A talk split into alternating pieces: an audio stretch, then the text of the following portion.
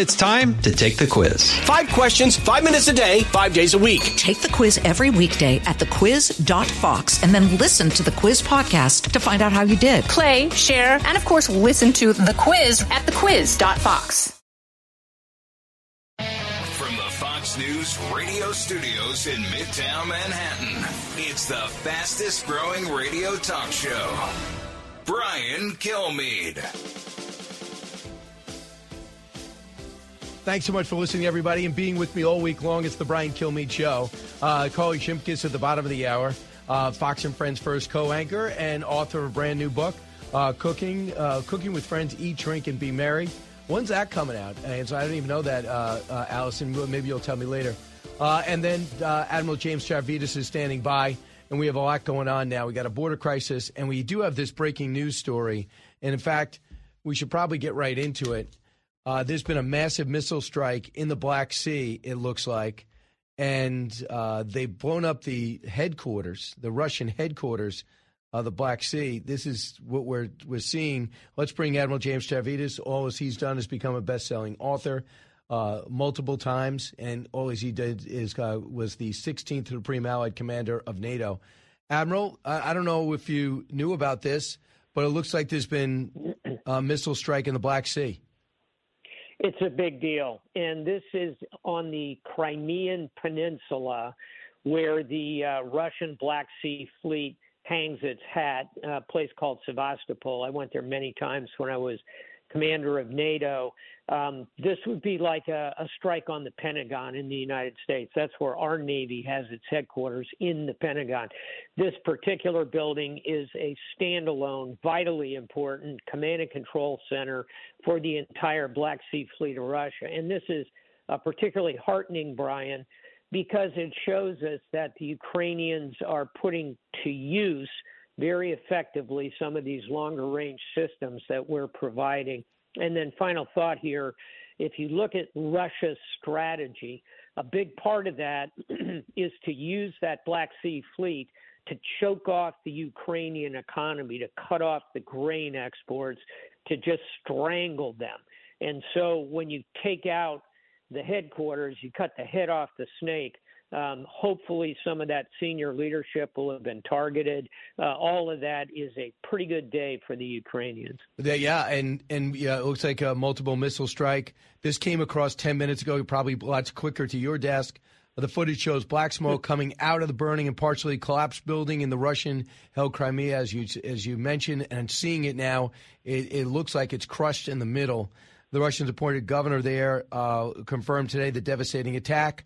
Uh, they launched a missile attack on the fleet headquarters. They have confirmed where residents of 500,000 live. Another attack was indeed possible.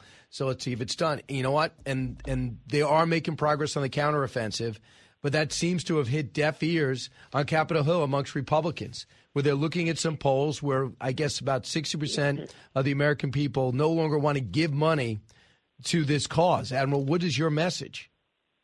Uh, I continue to be uh, uh, strongly in favor of supporting Ukraine for two big reasons, uh, both of which people ought to be able to understand. Number one, it's it's smart money to use uh, a very small amount of money in the big scheme of things to break this Russian military, which is a force for evil and darkness in the world. We've seen it uh, again and again and again in the way Russia operates. And so, uh, yes, we have given them $40 billion. And by the way, this is a fact. The Europeans have given $45 billion. The Europeans have given more money to Ukraine than we have. You also hear some nonsense from naysayers about that. The, the Europeans have stepped up. So for 40 billion from us, 45 from the Europeans, we are in the process of breaking Vladimir Putin's army. And to put those numbers in context, Brian, in the forever wars, when we took on the Islamic State and Al Qaeda uh, and, and the Taliban, we were spending $40 billion a month. Let that sink in. This is $40 billion over the last 19 months. It is good value. So that's reason one. And reason two is um, historically, we know what happens when we just try and walk away from the world. Bad actors rise up. We saw this uh, just under 100 years ago when we saw the rise of fascism in Europe, uh, the rise of uh, militant uh, actors in Japan. That led to the Second World War. Let's let's nip this in the bud for relatively little amount of money. And final thought. Um, it's not U.S. soldiers in there fighting and dying. It's not even European soldiers fighting and dying. The Ukrainians are the ones fighting and dying and bleeding. We ought to support them. I think it makes a lot of sense. Here is Josh Hawley, who vehemently disagrees with you on this. Uh, cut 16. We shouldn't be spending a dime more on Ukraine. We need an accounting of every dime that has been spent so far. And I'm just tired of, of, hearing the president say over and over that we've got to invest. This is an investment in the future of every nation. What about our nation? It's not an investment in our future, in our people in our jobs, that needs to be the priority. Your answer? Um, I agree with him on one sentence, which is we need to account for everything. This has to be done transparently, efficiently. Uh, but I am in constant contact with very senior officers, including my successor as Supreme Allied Commander in NATO. Uh, U.S. Department of Defense is working very, very hard for the accountability in all these systems. I vehemently disagree with every other comment he makes there um, in the sense that this is $40 billion against a U.S. defense budget of 900 billion. We can afford to do this. We can do the right things here in the United States that we need to in our infrastructure, investing in chips, all the other things. But for 40 billion dollars, and Senator Hawley knows that quite well. We can afford to do that. It's not a huge amount of money. And I think he's playing for political points, not using history and common sense uh, in terms of what we should do. Right. Um, and just a quick question on this on the strike. From what we know, the Russian submarine, the Kilo class submarine, are they there? Yes. In the black. Uh, this is yes. This is where their subs are typically parked in the piers that are just uh, a mile or two away from that naval headquarters. So um, I'm waiting to hear more. It's entirely conceivable to me the strikes may have included some of the Russian Black Sea units at the piers. And by the way, the Black Sea Fleet is not, you know, uh, 400 ships. It's about 35 ships. They've already lost their flagship, the Moskva, which is on the bottom of the Black Sea. They've had four other ships significantly damaged. They're already down 10 to 15 percent. Uh, let's hope the Ukrainians continue to pound them. That's a very significant part of this war. In terms of the actual war on the front lines, I was looking for the Institute a study of war, and they say uh, that they're starting to make some significant progress on the ground. Um, and this is uh, this is how what Jack Keane was going over this morning. He said that the Russian forces currently are defending in western Zaporizhia Oblast and have been unable to prevent Ukraine forces from making gradual but steady advances. Their forces conducted a series of drone and missile strikes uh, targeting the Russian airfield right there. That was a precursor. And the Russian forces conducted a notably large hit on Kiev. They're going for their power systems. But there is uh, an area, they said the Ukrainian armed vehicles are operating behind, beyond the final line of the Russian defensive layer that the Ukrainian forces have in that western uh, Zaporizhia Oblast. They're currently penetrating. They haven't taken them out and pushed them back, but they've gotten behind them. Now, that's a layman describing it. Now, you're a military guy. Can you bring some color to it? That's a totally accurate description, and here's why this is important. The Russians have uh, three layers of defense. Once you get behind them, they are highly vulnerable. It's like getting inside the shell of a turtle. Once you're inside the shell of the turtle, the turtle uh, is very, very vulnerable. So, what happens when that uh, pincer strikes and goes through those three lines of defense. Again, think of my turtle and cracking its shell. Now you're inside. You can turn left, you can turn right, you can go to the soft, vital organs in there. Um, watch for combined arms attacks uh, going at those vital supply centers, those resupply routes, uh, the Russian artillery zones. Um, this potentially uh, could begin to look very good for the Ukrainians. A guy that uh, thinks the war is absolutely necessary and to be successful, uh, like a Nikki Haley does and like a Governor Christie does. So does Congressman Mike Waltz. As you know, he's a, a yep. Florida congressman in Green Beret. Here's what he said last night to Laura, and he's been on the ground there, obviously. Cut 20.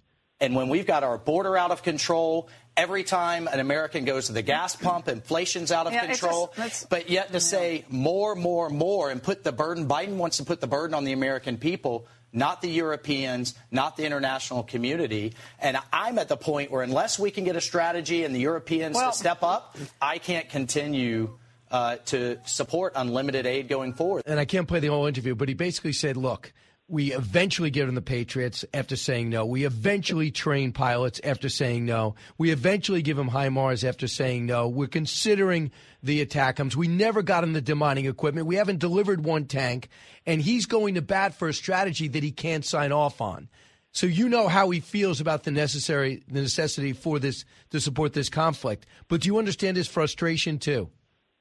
A hundred percent. And I'm a uh, I have known uh, Colonel Waltz, Congressman Waltz, for uh, for quite a while. He's a four-time Bronze Star recipient. He certainly has the credibility to make these kind of comments. I would simply ask that he continue to pound away at the administration to get a strategy, and that strategy ought to move away from the incremental approach, and that's really the heart of his frustration. And Brian, you and I have been talking about this for well over a year. F 16s, prime example.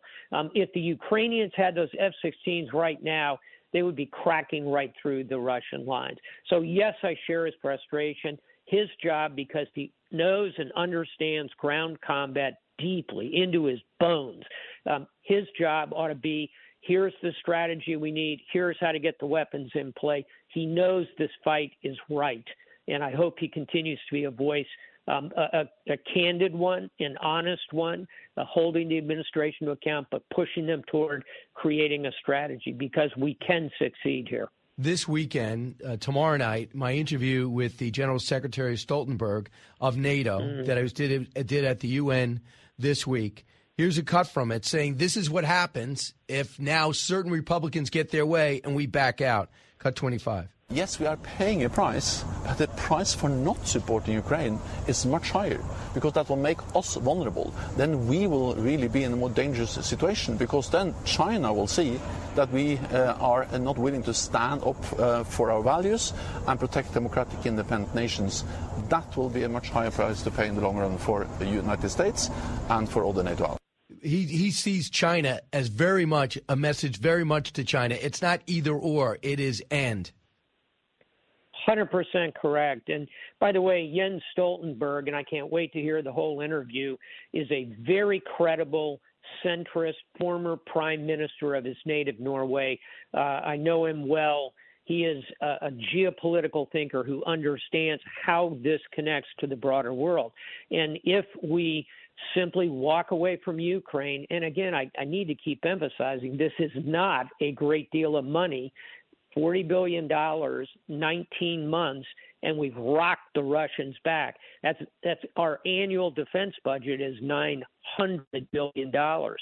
We can afford to do this, and we need to send that signal to China that we will stand with our allies. And and oh by the way, you and I both know uh, our reputation took a, a serious hit in the withdrawal from Afghanistan. If we simply walk away from Ukraine, that will seal the deal who's going to want to be with us in Asia and Africa and Latin America if we demonstrate again, as we did in Afghanistan, unreliability? Yeah, uh, I just, uh, I just, in fact, Kevin McCarthy turned down Zelensky when he asked to, he asked uh, to speak today to a joint session of Congress because he's getting pressure from his right, like Byron, guys I really like, like Byron Donald, said no, no money for Ukraine.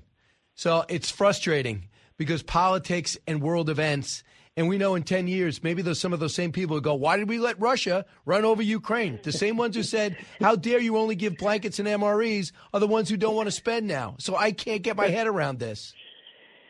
I am 100% with you, and, and I am shocked at some of the very sensible people who are walking away from this bargain basement military operation that it could break the Russians, re- restart our reputation globally for being a reliable partner, strengthen our alliances all around the world.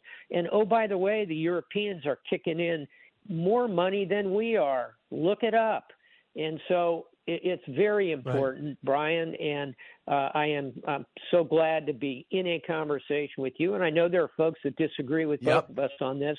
I'm sure you're about to hear from some. Uh, yeah, I will. But but but I I know based on a lifetime of experience as a military officer and a geopolitician, um, this is the right course of action for us. You don't believe me? Ask Jack right. Keane. There's and, a guy with even more experience than me and also uh, people that fight wars uh, rarely yep. want to be in another war. You'd be the last uh. person to want to do it because you see it, uh, as opposed to uh, it being a theory. You you lived it for your entire career, and I guess we'll, we'll take a break. But the last thing uh, to leave everyone with is that there should be pressure on France and Germany to do more, and there should be pressure on this administration to speak to the American people if you think the cause is right.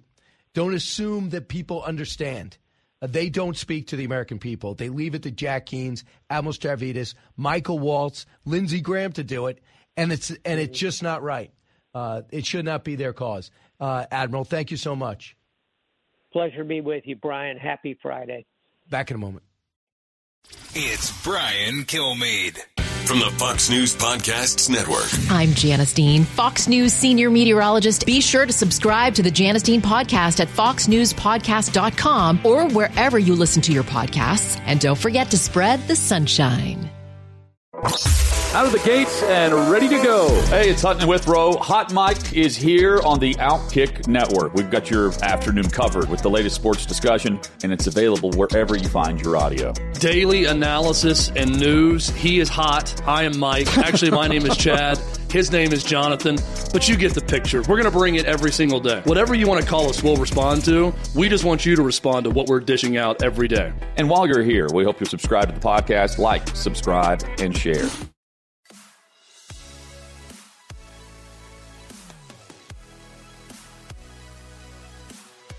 If you're interested in it, Brian's talking about it. You're with Brian Kilmeade. I think he's too old to be president right now. Like, he doesn't know what's going on right now.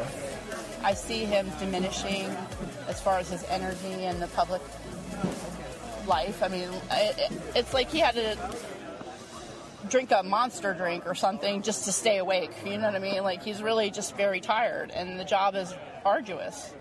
So, I mean, you need someone with a little more energy level um, I think that will put him down. I think he needs to be in front of voters to show that he's not the sort of doddering old man that the Republicans are trying to make him out to be.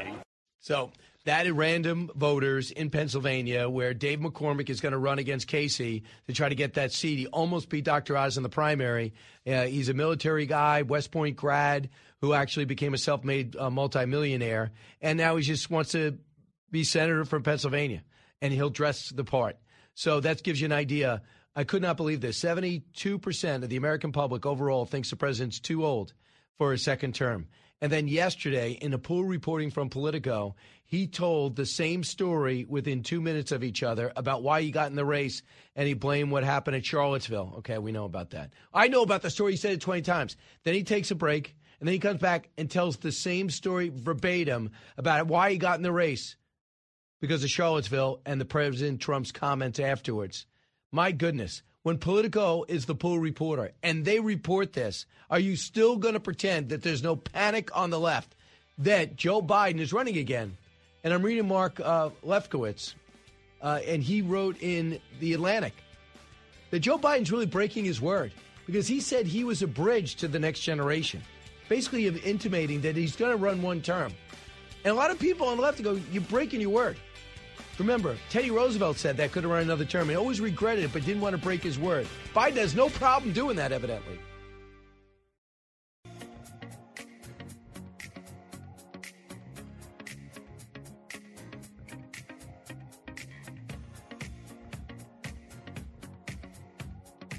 Radio that makes you think.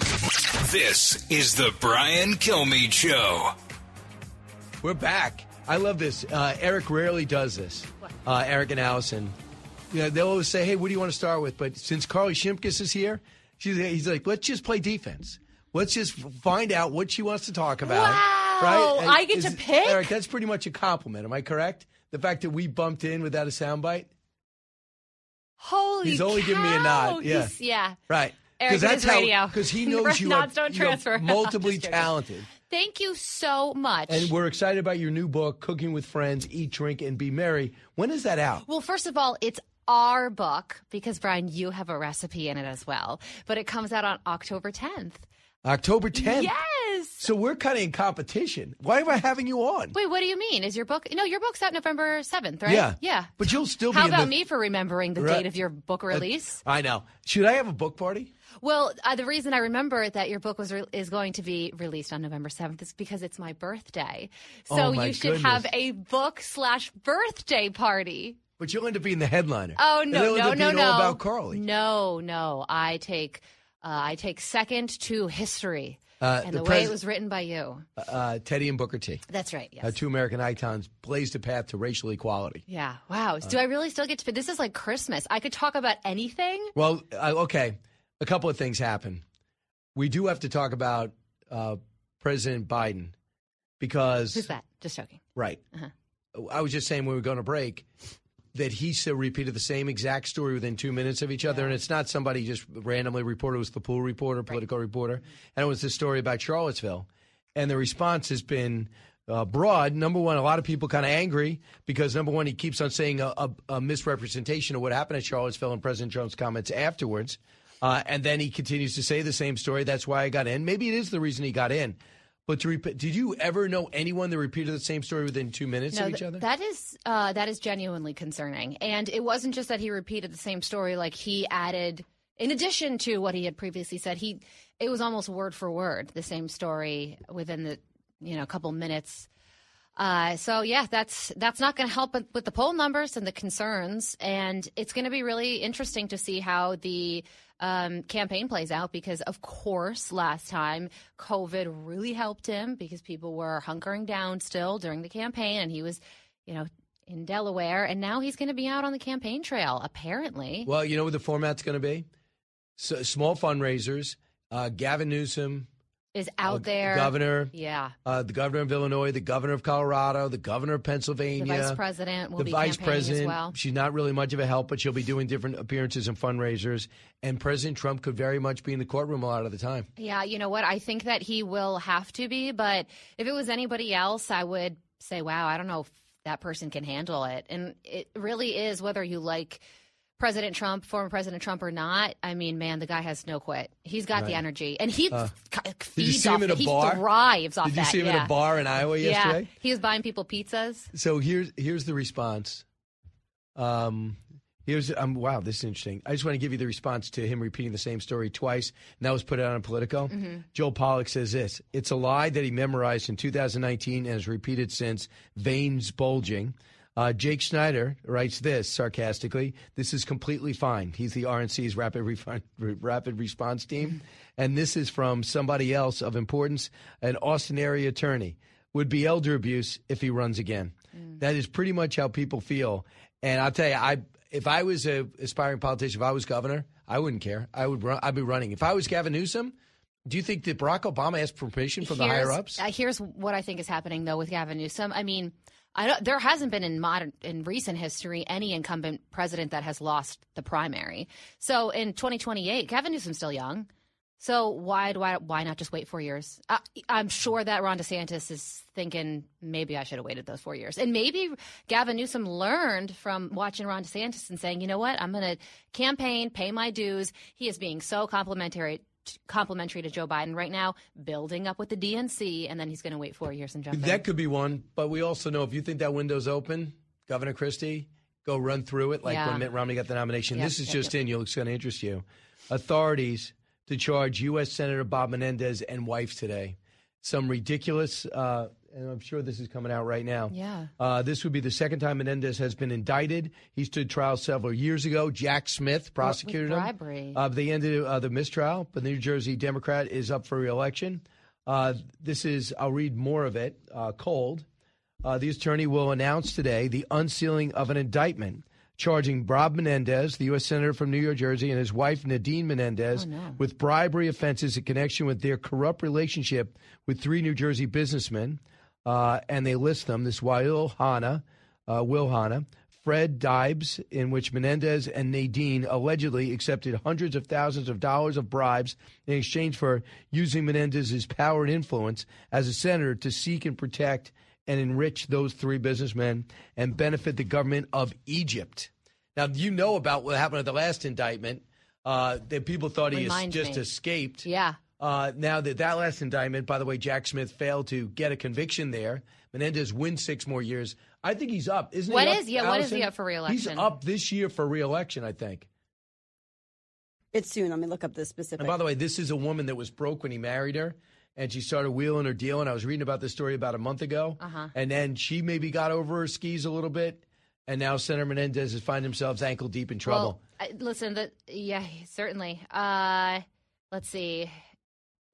S- I don't know when he's up. 2018 New Jersey Senate election. So yeah, he would be up very He's- soon. he's up. Yeah. He's- wow. so that Well, needs- listen, it's New Jersey, so I, you'd be hard pressed to find a Republican who could take that seat, but Remember, we'll see. the governor almost lost in New Jersey. And remember, Christie was there before. Yeah. So Murphy almost lost just Yeah. percentage points. know. And you wonder, Big surprise. Um, you know what I'm wondering? Oh, I, I guess he didn't. He only left with twenty something percent, twenty some percent approval rating when Tommy was done. Who, Governor Christie? Christie. Yeah. I wonder if he would be at all interested in the Senate seat as he runs for. It would be really interesting to see how he Doesn't would seem the fare Senate type. in New Jersey. I don't know. I mean, it, what else? You know, he's done. He's done the media thing. He's been out of office for a while, and maybe in New Jersey, an anti-Trump conservative would play well. I, I don't know. Just pontificating right. here. Yeah. So we'll see what happens. But I don't know if Democrats are going to say, "Listen, Bob, this is the second time. Yeah. You got to step aside." Yeah, the it, the two headlines that I know about Bob Menendez are the you know legal controversies, and also every now and then he says something pretty smart on on foreign policy. So he does have that going for way, him. for example, he thought the Iran deal was terrible. Yeah. He would never have signed off on it. Schumer was not going to sign off. Crosses party on it. lines on that front. Yeah. Uh, um, when it comes to foreign policy, but he's been very quiet. And by the way, when you do that, you lose you lose a lot of uh, gravitas with the party, Yeah. which means I'm about ready to throw you over. Like for example, they need Manchin, but as soon as they don't need Manchin, they can't wait to get rid of him. Without question. All right, so we'll we'll follow that. Yep. The other thing is about Joe Biden. Yesterday, he's given a speech, and we'll talk a little bit about 2024. And while he's given that speech, he's trying to focus on one thing that he's been bleeding, and that is support for the Hispanic uh, the Hispanic vote in the Hispanic community. Yesterday, in addressing the Hispanic community, he called them Congressional Black Caucus instead of the Congressional Hispanic Caucus. I mean, That's another thing. That one was not good. You know, I was uh, I interviewed a Hispanic panel on Fox and Friends first uh, yesterday, and I thought that something that one of the guys said was very interesting. He's from Venezuela, and by the way, I asked him about the visas that the Biden administration just handed out to 470,000 uh, illegal immigrants from Venezuela, so that they get work visas. Um, and I said, "How do you feel about that?" You know, he's from Venezuela as well, and he was like, "Listen, do you know what my family did to immigrate here legally? He w- they went to Brazil." For years, they spent time in Brazil. Then they finally moved to Puerto Rico. And then they were able to be naturalized citizens into the United States. But it took 12 years. Now, you can say that that, that takes too long, and maybe something needs to be worked out there. But he was so mad that all of these illegal immigrants in their country is a mess. And I understand if I was from Venezuela, listen, I'd want to be here too. So you understand from a, you know, from a human standpoint, you feel for these people. But I think it is interesting that a lot of Hispanic, the uh, Biden administration and Democrats are definitely playing towards uh, the Hispanic vote and thinking that this will be very popular with them. But Republicans right now have never had stronger support among Hispanic voters. Right, and that's what they thought. We're going to let all these Hispanics in. We'll get credit for it, and we'll get the Hispanic vote. Yeah. and it's not happening. And that's what I I believe that Cesar Chavez's bust is in the Oval Office right behind Joe Biden. I think that's the reason. And guess what? His granddaughter is his campaign manager. Yeah. She never ran any campaign. Someone told me that there's only between six and 10 people on his reelection campaign team. I know it's a real slow start too, getting that uh, headquarters So, built. so Tudor Dixon, who ran a strong campaign but not good enough uh, to beat Gretchen Whitmer in Michigan, has become a very good, I think, very insightful pundit and political observer. She said this about what's happening on the ground behind the scenes under the feet of Joe Biden. Cut 34. Democrats are even nervous about this. Right now, you see all of the polite sharks circling the water. You've got Whitmer in New York, you've got Pritzker in New York, you've got Newsom in New York. And now he's coming out and he's being very nice. You know, he's not even worthy of running for president when Joe Biden's on the ticket. But let me assure you, they are parading out their prize pigs to donors saying, take a look at this one. Do you think this one can win if we have to take Joe out? They're definitely nervous. They've definitely got people out there on the ground trying to say, okay, they can step in if necessary. And there's quite a good possibility that as we talk about his cognitive decline, that they're going to have to take him out. I mean, let's face it, even Joe says it's time for him to go to bed. That's how he ended his I wonder if that's true. The uh, counter to that is that it is up to Joe Biden. And what if he has to pardon his son? Wouldn't he could- want to stay in office simply for that reason? Well, you know, they said he could probably do it in the interim. He could probably do it while he's duck. still here. Uh, you know, he'd probably do it, and as he's a lame duck, or while he, yeah, while he's a Oh, lame man. duck in the year, or But, the like, time in which he I mean, loses. th- he the clock is ticking, and he will be 86 at the end of a second term. yeah, and not not a spry eighty six. No, no, not even, not even now. I mean, you see Chuck Grassley with Ainsley over the weekend? That was such a great piece. I loved it. do you And think he's too old? The guy runs three times a week. Uh, yeah, I know it's amazing. He was serving up ice cream, and I loved him with his wife. They were like telling stories, and they were correcting each other. He's like, "No, it wasn't that year. It was this year we did that. We've Right. been married for seventy-five years, not seventy-four. Right. so if just because uh, just because you've been married for that long doesn't mean you get along. Yeah. I think that's one thing that I take away from that. no, It they, does- they get along great. It Right. was cute. Um, listen, uh, Carley's going to stick around a little bit. We're going to continue to follow this story. Senator Menendez Mm-hmm. has been indicted. Who hasn't been at this point? Brian Kilmeade Show. Learning something new every day on the Brian Kilmeade Show. Breaking news, unique opinions. Hear it all on the Brian Kilmeade Show. It's sort of a reporting tactic. When you want someone to respond you kind of have to indicate that there might be something negative and then you get them to engage. That's all i was trying to do. I really wanted them to engage with me. That is a sad state of journalism if that's a tactic that you have to, what I would say is make up something about somebody. So Dave Portnoy of Barstool found out they were doing a hit job uh, on at the Washington Post that they were trying to call up the sponsors and basically badger them into dropping out of his uh, one bite pizza contest over the weekend in Coney Island, New York. And Barstool is this cutting edge uh, podcast and really channel and organization that Dave Portnoy founded. He used to be a used to be a flyer, then a magazine. Now it's a successful podcast, and he's uh, outrageously popular. And he was there was sexual harassment uh, charges against him or claims against him. He confronted them both, explained it all. Whatever it is, they were trying to intimidate his sponsors to not sponsor the pizza event. So Dave Portnoy called up the reporter and put her on and recorded the whole thing. She denied sending a letter to his sponsors until he says, "I'm reading the letter." Carley Shimkus is here. Carley, what stands out with you in this story? Then would con- confront your accuser. Well, it was a couple things. Uh, it was an absolute takedown, and I thought that he kept his cool. She also kept her cool as well, um, and was able to. Although she did get, she was very caught off guard in the beginning and lied about not sending the letter, and then she was able to. She was able to maintain her composure. But more than this is more a story about his behavior than hers. Um, and it's clear that he has been the center of media criticism many times before, and he's learned a lot of lessons. He said uh, on the onset of this conversation, I am recording you, and she acknowledged it, and they continued their conversation. And I am very confused by the absolute vitriol that Barstool Sports faces because time. it is a it's a it's an Instagram account. They're content creators. It has a- it has absolutely nothing to do with politics.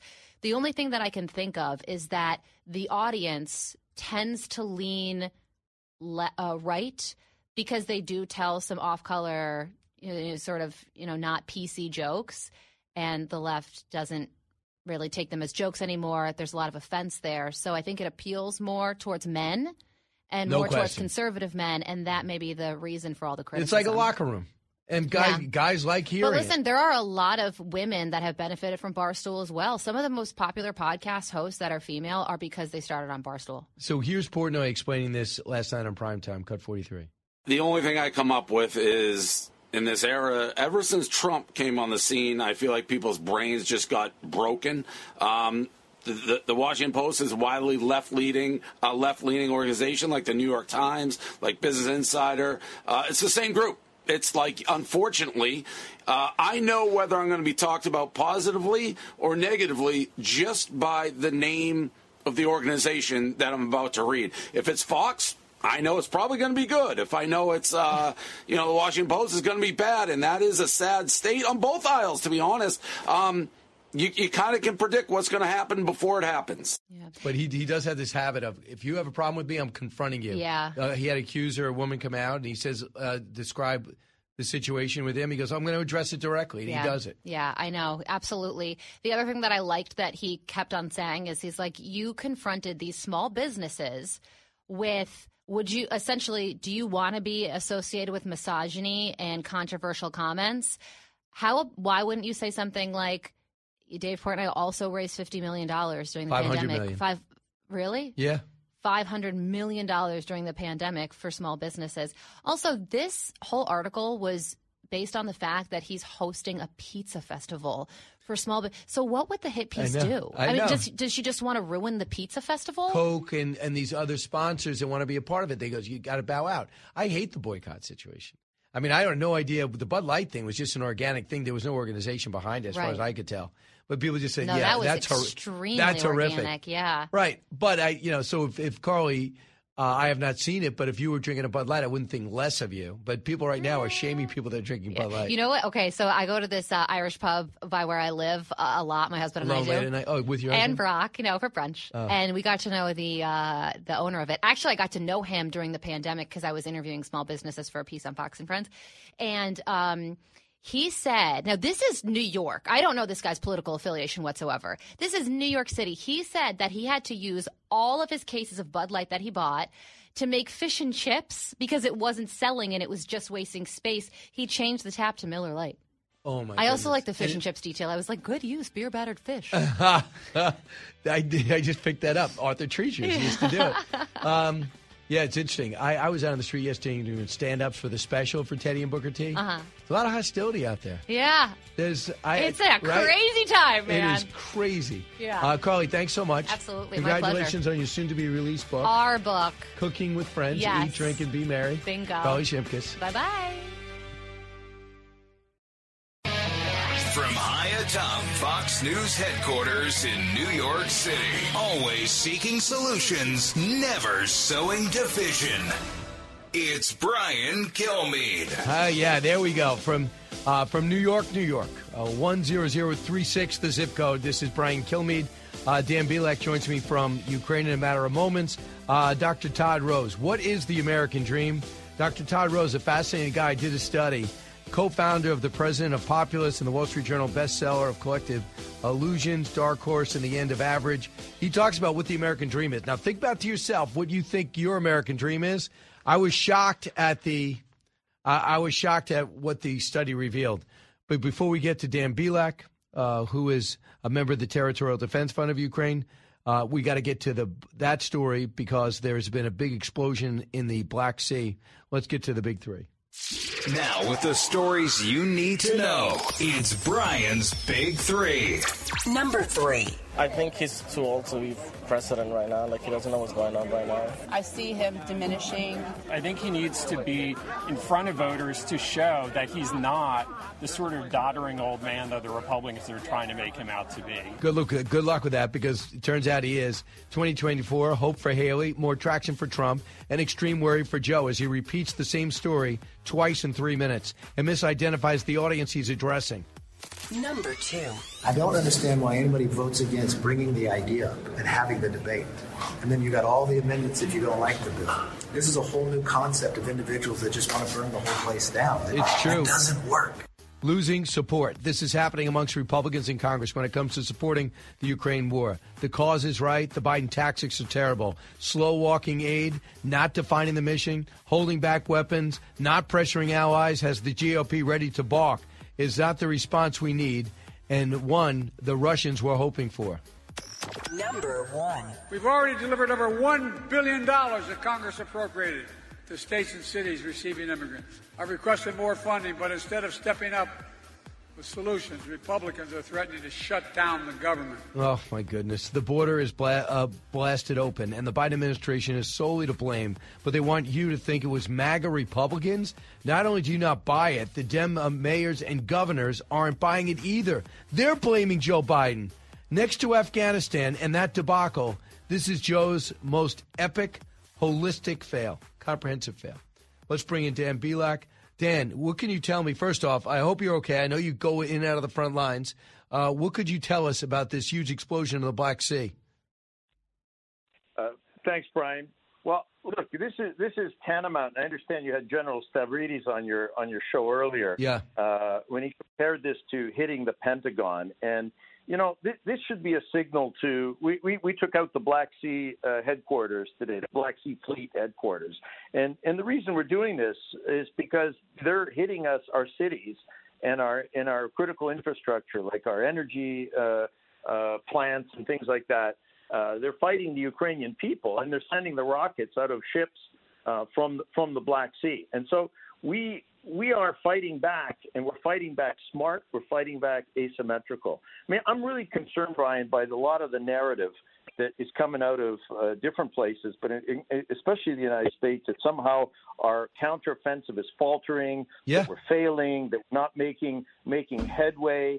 I mean, this. I really hope that this puts paid uh, to this.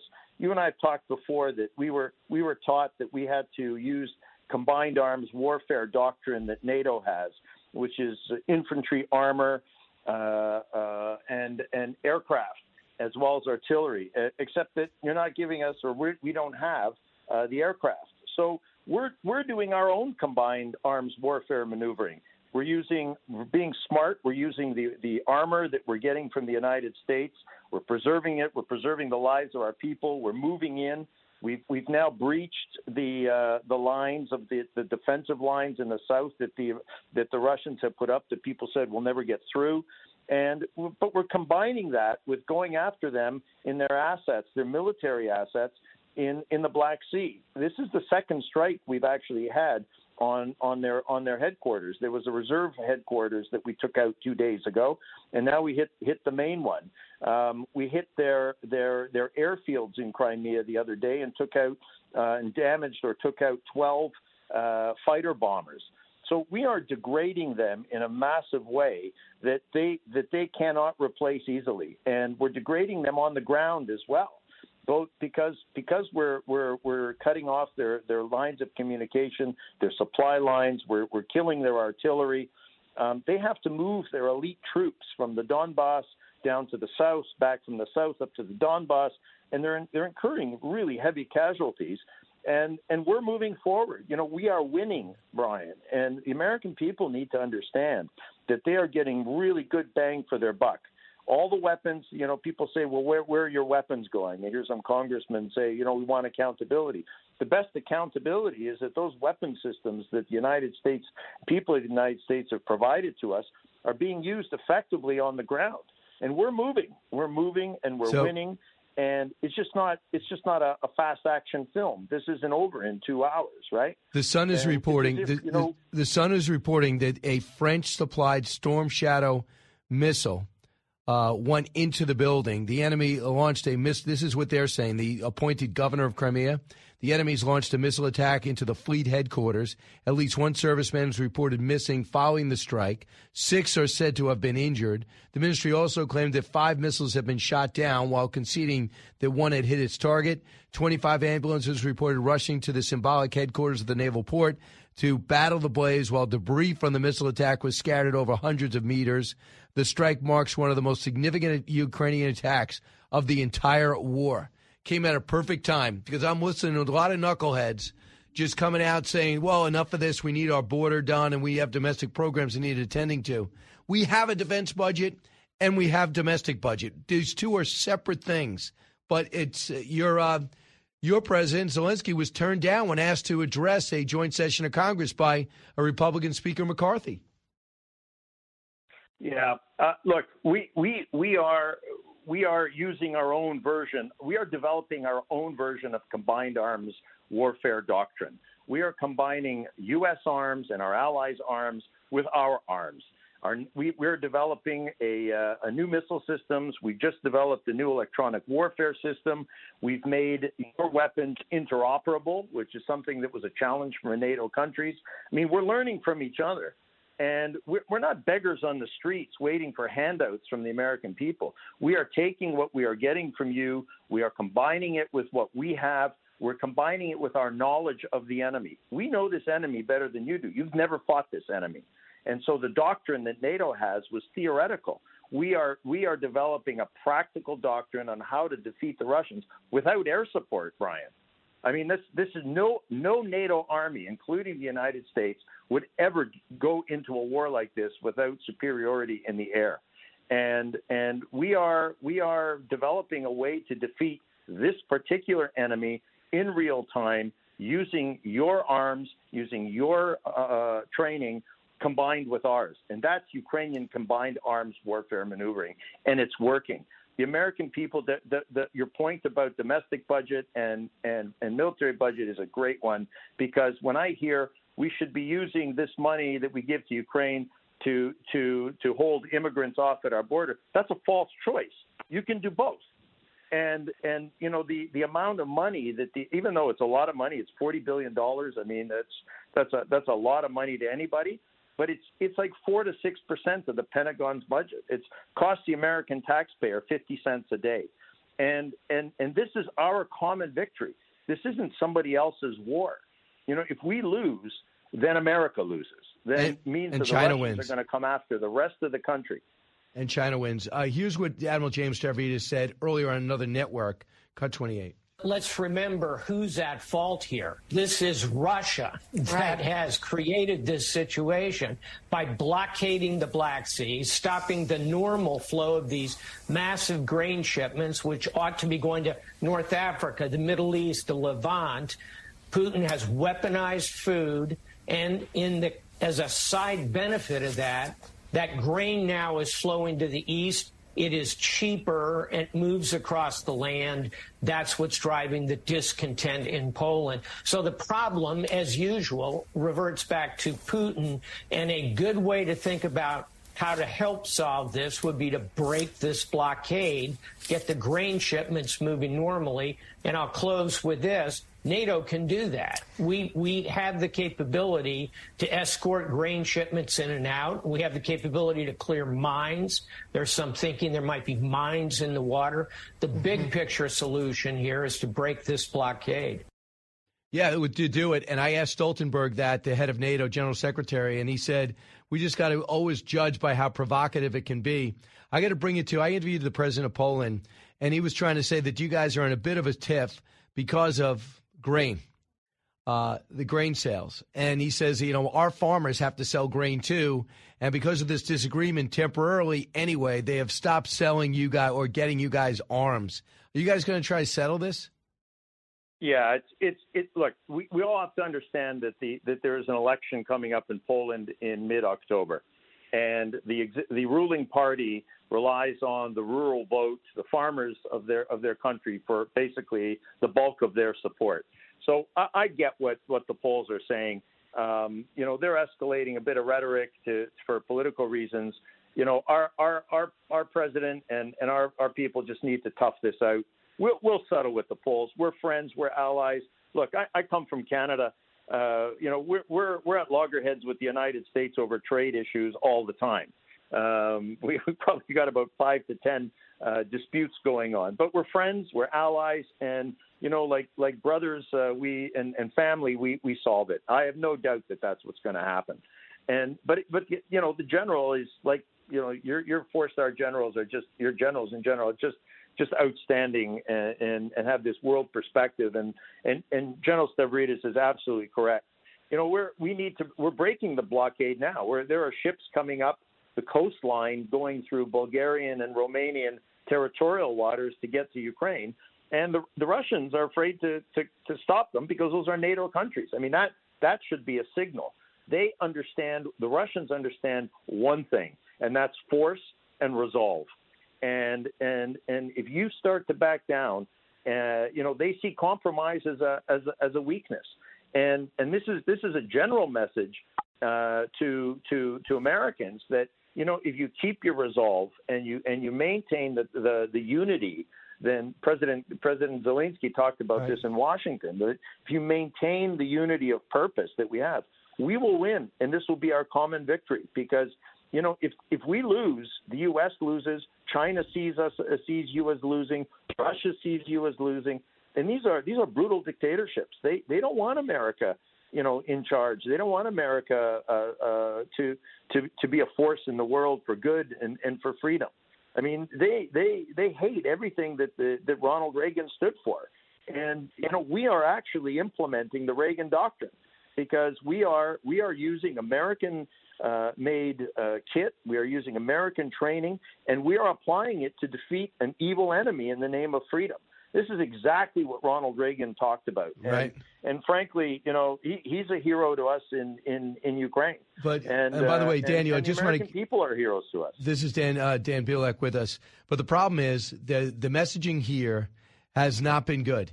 Uh, the, the, president never talks about it. The Secretary of State is out to lunch. He's not motivational. Jake Sullivan always looks like he stole somebody's wallet and you, it's left to Republicans to explain it, like Lindsey Graham and Michael Waltz, and they're getting tired of it because they don't agree with the tactics. They don't agree with the slow walking of of systems they eventually get. So I'll give you an example. Michael Waltz has been there multiple times. Green Beret, three Bronze Stars. Said this. Cut nineteen. He wants me to go to my constituency, American people, and say, keep digging deeper in your pockets we're not going to tell you how long, we're not going to tell you how much or the strategy to get there, but won't ask the Europeans to dig deeper into theirs. And I'll just leave you with this stat nine out of the 31 NATO countries have lived up to their 2% commitment. Germany just backed away from theirs despite their promises last week. So they're promising a lot, they're talking big, but what they're actually delivering is a fraction of the military aid to the United States. So, I mean, that's the frustration of people who know what the right thing to do is. You're in a tough spot because we're, we're providing aid. You can't be critical. But this is frustrating for people that want you to be successful. Well, Brian, I can't I can't say that we are we are super happy about the, the incremental approach. Uh, you know, and you know, I, I guess I get that that some people in the administration in our in our and our European allies want to say, well, let's give them a little bit of this and see what they do. Let's give them a little bit of this, a little more. But you know, we're now almost two years into this war, and you've seen what we can do when we're, when we get when we get what we what, what we ask for in the quantities that we ask for in the time that we ask for. And you know, we you saw today what happens when we have long range rockets.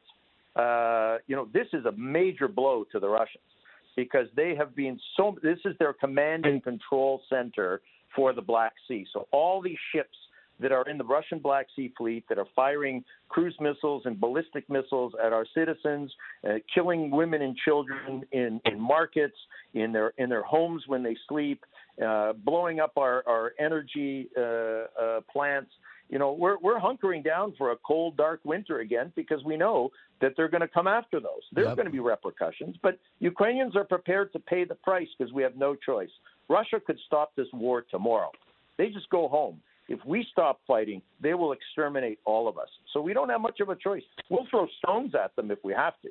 Right. But I mean, you know, we won't have to because we're we're convinced and we know that our allies will will stay with us. And you know, I have to say that you know I understand what what what the congressman was saying, but you know, Germany now has has is the number three supplier of weapons to us after Britain gotcha. and the United States. Right. So, well, uh, Daniel, you I have to leave it there because everybody had, can stay together. Yeah, I hope you stay together and stay safe. You're, you're out there in Ukraine, Daniel Bilak. Thanks so much. Thanks, Brian. God bless the people of the United States. You got it. Uh, and by the way, One Nation will feature the NATO General Secretary and the former President Poroshenko uh, in Ukraine. Uh, those are two, another reason to watch 9 o'clock Saturday night. Diving deep into today's top stories, it's Brian Kilmeade.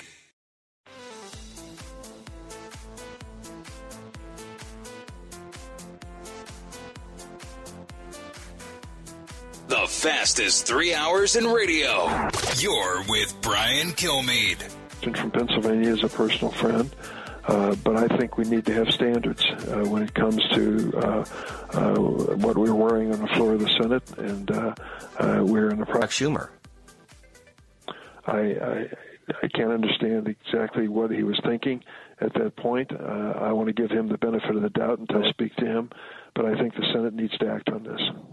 Senator Dick Durbin coming out saying Senator John Fetterman's ridiculous outfits should not take down the standards of dress for U.S. senators after 240 years. You got to be kidding me. Wear a tie, wear a jacket. That's always been the case. But now Chuck Schumer, because Fetterman doesn't want to wear a suit, but not only doesn't want to wear a suit, he wants to look like a slob and thinks it's funny. So Chuck Schumer changed it. And amongst the people that are unhappy is Joe Manchin Democrat. And you just heard the second highest ranking Democrat, Dick Durbin. It's like, why did you not check with me on this? And I have no answer for it. It's just dumb.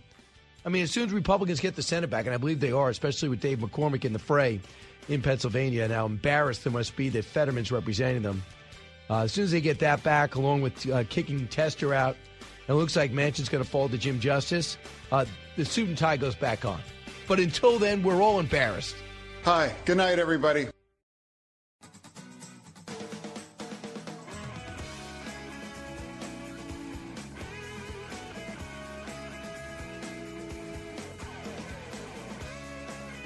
The talk show that's getting you talking.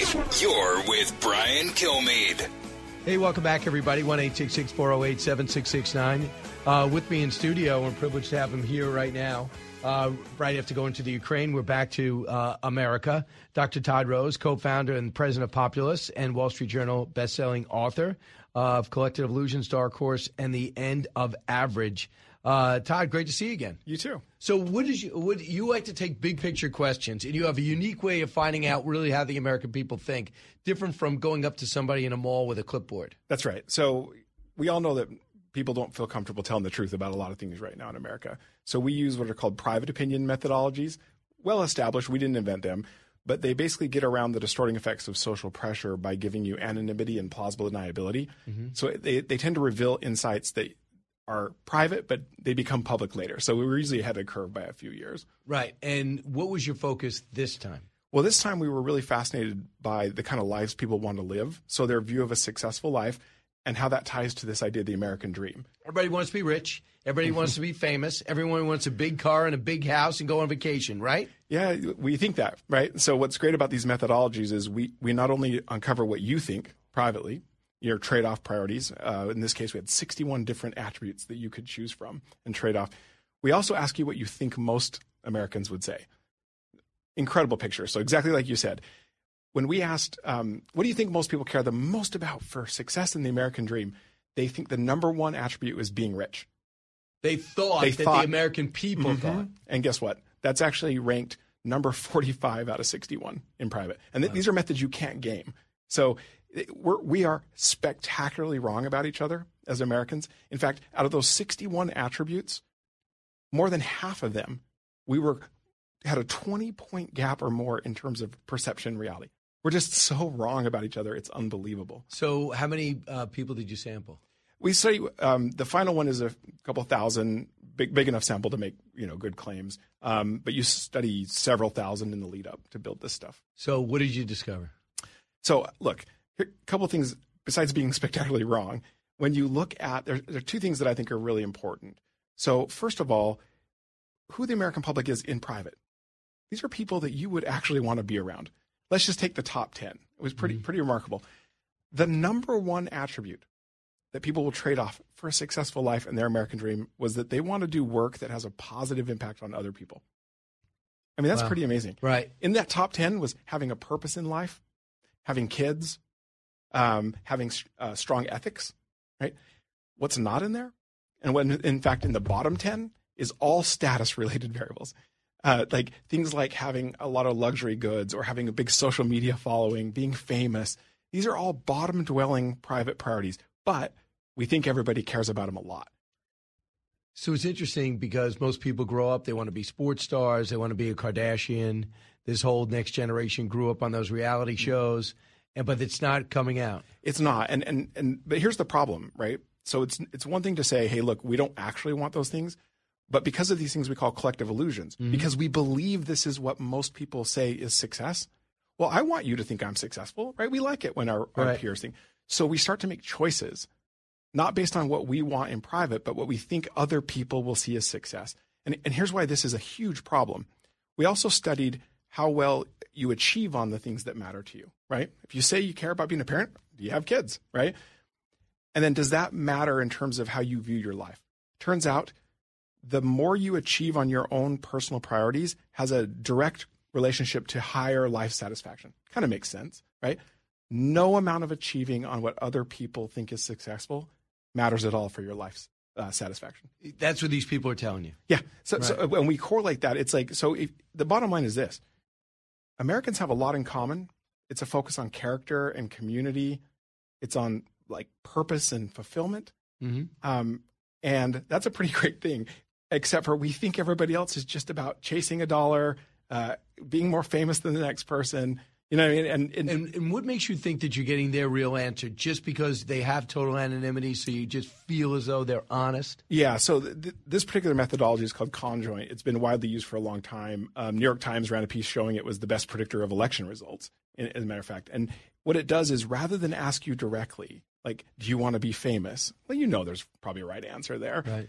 It embeds that every time you're asked, you're shown two people, person A, person B on screen, random grab of five of these 61 attributes Yeah. versus a random grab of their five. Which one of those two is closer to your view of a successful person? You do it over and over again, and it allows you to trade off every attribute. But that way, sometimes being famous is embedded with being a good person or other things, right? Mhm. So there's no way that we know at any one time what you're responding to. But let me come back. There's, I'll tell you the second thing that was just mind blowing to me is the role of education in people's views of a successful life and their American dream. So historically, going to college has been like just a watermark of a successful life for a long time. This this part of a broader trend we've seen, and you and I have talked about before. In this research, we just found it is now ranked 45th going to college.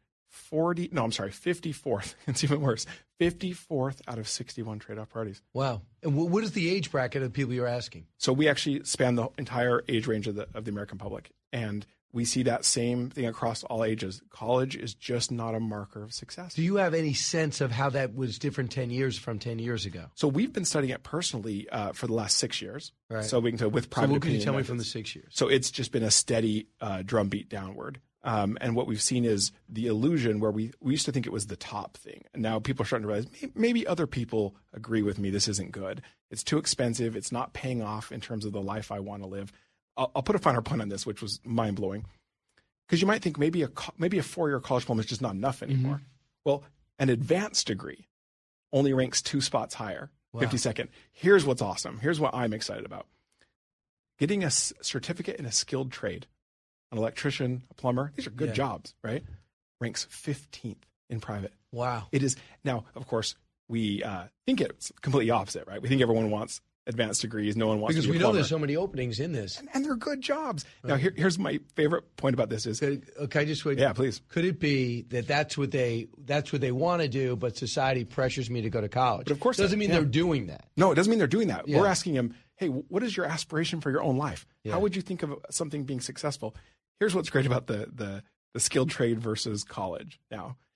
Even people who have advanced degrees, like myself, report getting a skilled uh, certificate being more valuable to them as success than a college diploma. Wow. So th- this this is it's not that look college is, is still for some people it's valuable, but it's got to keep proving its worth, and we've got to create more pathways for people to fulfill their American dream than what we want them to do. And I don't know if this even possible turned up in your charts or your questions, but how many people's view of college changes because of how much it costs. Well, that's certainly part of it, right? Because you're always trading off like this. yeah, I go to college, but it's not worth going into debt. It's not worth that five hundred dollars I got to pay every month. Well, that's right. And, and and here's some stuff that will speak to that, which is if you look at the top ten trade-off priorities, so much of them are about financial security, not not getting rich, but like not being in debt. Right? They don't want to be in debt. They don't. They want to own a home. Uh, they don't want to have to worry a lot about money. And they also want to do work that's meaningful to them, that they enjoy. So when you start comparing that, say, hey, is this path through college? It's loading me up with debt, mm-hmm. and is it is it necessarily paying off in terms of a job that I enjoy? Maybe Right. not. So interesting. Uh, how important is the age of the people taking it? Doesn't seem to be that important to you. Um, no, so we want the whole range, so we can make claims about uh, every demographic. Right. And let, let me give you a Because people widely differ. You, So- you know, here's what's crazy. It is true, certainly true. There There's there are a lot of demographic differences.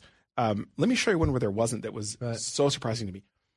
Every single demographic, including all age ranges, would rank being actively engaged in their community as a top ten priority. Wow. Okay. Now here's what's really. We also asked people whether they were achieving on these things. You know, to see this. Yeah. In the top ten, being actively engaged in your community, only 33% of Americans say they are, even though it matters to them. In fact, more people report being debt free than engaged in their community at a level they want to be. So interesting. Now, what about the things that blend the different generations, Gen Z and the baby boomers? Where do, where do they agree? So they agree on a couple of things. One, they agree on the the, the plummeting of college. Right. Um, coming back to the community, this this was so shocking to me. It is the one thing every age range agrees on. We need to get back to engaging in our communities. Right. Right. And get off the phones. Get off the phones. And get outside. Yeah. Stop worrying about how many followers you have and start get engaging with people in real life. Right. And, and I think this bodes well as we get to the celebration of who we are as our birthday, the 250th coming up. You think about rather than making it a political conversation, think about we as Americans, as part of our American dream, actually want to get back into our communities with one another. I think that's what it means to be American. And Right. we got to create opportunities for people to do that. And even though you don't want politics into it, if I'm a politician, I need to know this. Oh, absolutely. Because here's the thing: Polit- when we look at collective illusions, politicians as a group are the most sensitive to these illusions because they hear these really loud voices telling them, "Oh, they think this is must be what my constituents want." No, no, no. These are the carnival barkers. These are the fringes being really loud. Who We- show up at everything. everything, and you're like, "This must be what they want." This is where private opinion shines, right? Where you can look and say, "I know what my people really, really think," Mhm. and as long as you're anchored to that, we can get somewhere. But when you're leading them down a, a dark alley of these collective illusions, you're part of the problem. And the American Dream gets defined by Dr. Todd uh, Rose again, and we'll talk about this on the Saturday show. But for the American Dream, for people just tuning in right now, your conclusion was? It's alive and well, but it's being hidden right now because most Americans still believe what the American dream really was. It's about self determination. It's about do you get a chance to live the life that you want, not the life I want for you. Right. But they think most Americans think it's just about financial success. And it's not. Dr. Todd Rose, great to see you, Todd. You too. All right, appreciate it. Uh, all right, you listen to Brian Kilmeade Show. We're going to be back in just a moment. We're also covering the story. Senator Menendez has been indicted uh, with his new wife uh, for embezzling money, or um, I guess uh, some donors were able to benefit off their relationship, and it links all the way to Egypt. Don't move. Educating, entertaining, enlightening. You're with Brian Kilmeade.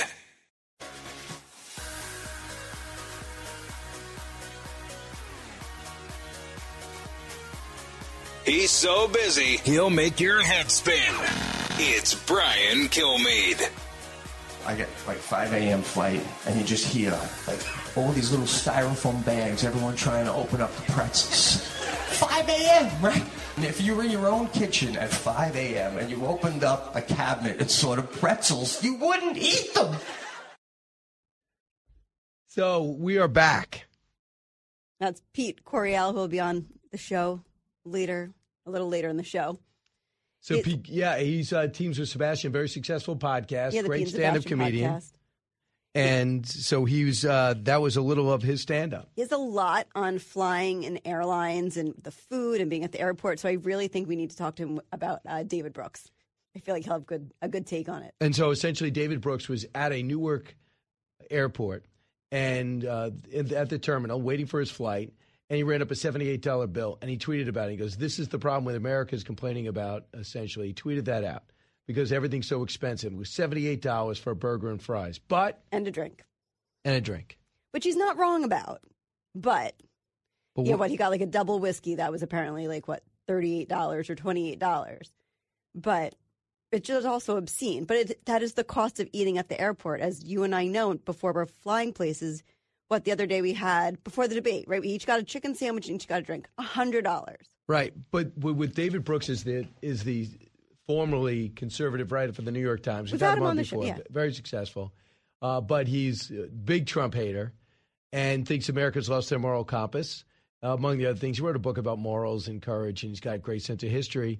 But he says, look, this is the problem. And they they identified the cut of the fries and the burger at Newark Airport. They went back there, they looked at his bill, and they found out. Yeah, like a double whiskey as well. They said what, like eighty percent of the bill was his bar tab. Right. Um. So we haven't seen the the ta- the the Number bill. one, can you believe they followed up to this degree on just one tweet? But I said I actually love everything about the story because I think they're all right. I think he is right that the prices are outrageous. Even if his he did get a double whiskey, the fact you're paying thirty or forty dollars for it is nuts. But also that then the bar reacted to it, and the person who tweeted about it did not get in trouble for calling them out. Right? How many stories do you do that someone gets fired for calling out the customer for saying something ridiculous? Yeah, that's true too. Uh, but they actually proved to be right. And you know what? It's expensive to drink. Now, I don't drink hard liquor, but beer is really expensive at the airport. It's too. eighteen bucks at the airport too. I mean, it's they get you. Not to say everyone's going there to drink, but if you're stuck in between flights, and it's fine, you know, when you're flying and you're going to expensive. But, but if you're like a family traveling and you want to, you have to stop to get some food. That's going to cost you probably just as much as going to a nice restaurant. And then that's pretty much the problem. Uh, I think David Brooks is taking a shot at Biden, which he almost never does. But isn't he talking about the economy there? Yeah, he's saying like this is what people are saying when they like the economy is hurting their pocketbook. Um, So- and this new book coming out, which you know, hopefully we still get him on. It is about how people need to become like normal human beings again, and how what we saying, um, like in schools, they no longer teach you like conversational skills and things to just you know make it as a decent human being. They're just so focused on making sure you're getting further along in calculus and math and you know reading just for the test scores. Understood. Uh, I want to bring up something else. Uh, there's a government shutdown looming in about eight days. So they wanted to put together a continuing resolution to get them to October 31st. And with it, they were going to demand that there were more money for the border. More. Uh, they wanted to cut out Ukraine support, the, the Republican-led House, and a few other things that they added to, which were pretty impressive, but not for at least five members of the Republican caucus. Uh, the ones that are way out there, the Freedom Caucus, the ones that just don't want to do anything, and they want to oust McCarthy as if he's the problem. I know Boehner was the problem. I know Paul Ryan was the problem. And now Kevin McCarthy is the problem. Uh, obviously, I don't believe that. But here's what McCarthy said yesterday in a remarkable, a remarkable moment. Cut 41. I don't understand why anybody votes against bringing the idea and having the debate. And then you got all the amendments if you don't like the bill. This is a whole new concept of individuals that just want to burn the whole place down. That, that doesn't work. and and that's so they're taking the weekend off and I guess cool out and maybe get on a few phone calls.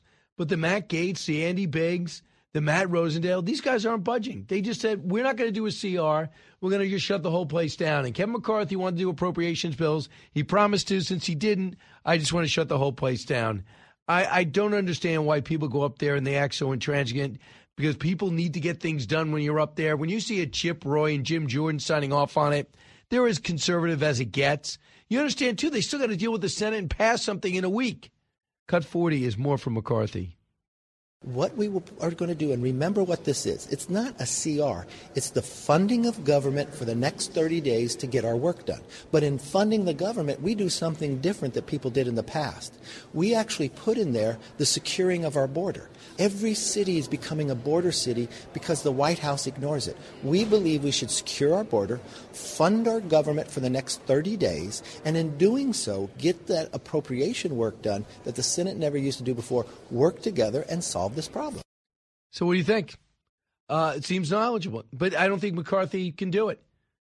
I, I don't know who's going to change, who's going to change their mind, or who's going to give. I don't think these next guys just want to do anything. They don't want to spend. They want to get into institutional spending, the non-discretionary, and I do too. One of the things was to put together a group to study the debt and how to tackle it, uh, a la Simpson Bowles. that Barack Obama just ignored. He goes, "Oh, this will never pass." Really? Imagine where we were. I think we probably had 15 trillion in debt back then, maybe even 9 trillion. Now we're at 33 trillion dollars. That was part of this. Crazy. What Republicans are sh- literally they deserve to and will get blamed for this. Uh, and, and McCarthy's not the problem. I don't know how to explain it to you. Brian Kilmeade show.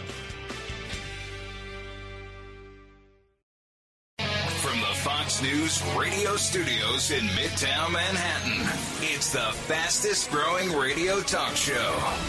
Brian Kilmeade. I've, I remember. I think this is the time in which I talk. Welcome back, everyone. The Brian Kilmeade Show. So glad you're here. Bobby Burack is uh, standing by in about 10 minutes. And Pete Correale will be here, one of America's finest comedians, works with Sebastian Maniscalco, uh, with one of the top uh, comedy uh, information podcasts in the country. He's going to be joining me on One Nation, too. Um, keep in mind, Teddy and Booker T come out November 7th. And just also let you know, I'm going to be live in the area, probably near you, from Montgomery, Alabama to Pittsburgh, Pennsylvania. Uh, on November 9th, I'm going to be in Red Bank, New Jersey. Just go to briankilmeade.com. Hopefully, get tickets. Uh, it's how America got great. And we talk about Teddy Roosevelt and Booker T, but everything, because I think it's time we got back to uh, putting America first and why we are indeed an exceptional nation. So I hope everyone will be uh, will be there and it'll be great. Uh, all right. Meanwhile, let's get to the big three. Now, with the stories you need to know, it's Brian's Big Three. Number three. I think he's too old to be president right now. Like he doesn't know what's going on right now. I see him diminishing. I think he needs to be in front of voters to show that he's not the sort of doddering old man that the Republicans are trying to make him out to be. But the problem is he is. 2024, a hope for Haley, more traction for Trump, extreme worry about Joe. Number two. I don't understand why anybody votes against bringing the idea and having the debate. And then you got all the amendments if you don't like the bill.